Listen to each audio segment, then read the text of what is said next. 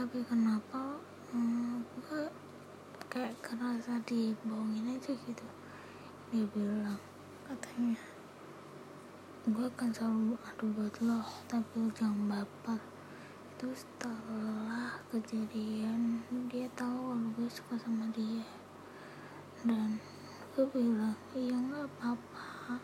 Terus dia bilang gini juga gue akan selalu datangin lo tapi lu jangan baper terus gue jawab ya nggak apa-apa tapi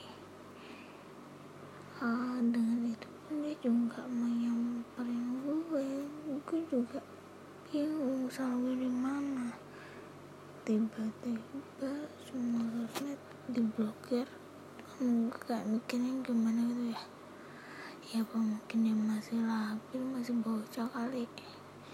Cuma kan ya namanya cinta itu kan nggak bisa dikendaliin sama umur. Terus apa pun itu kayak udah buta banget.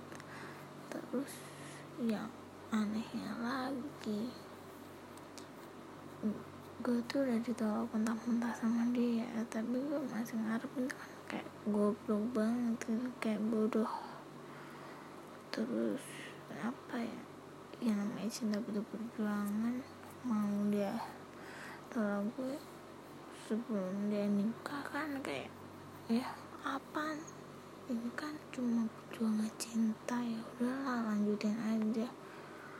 Selagi kita mampu ya mau gimana lagi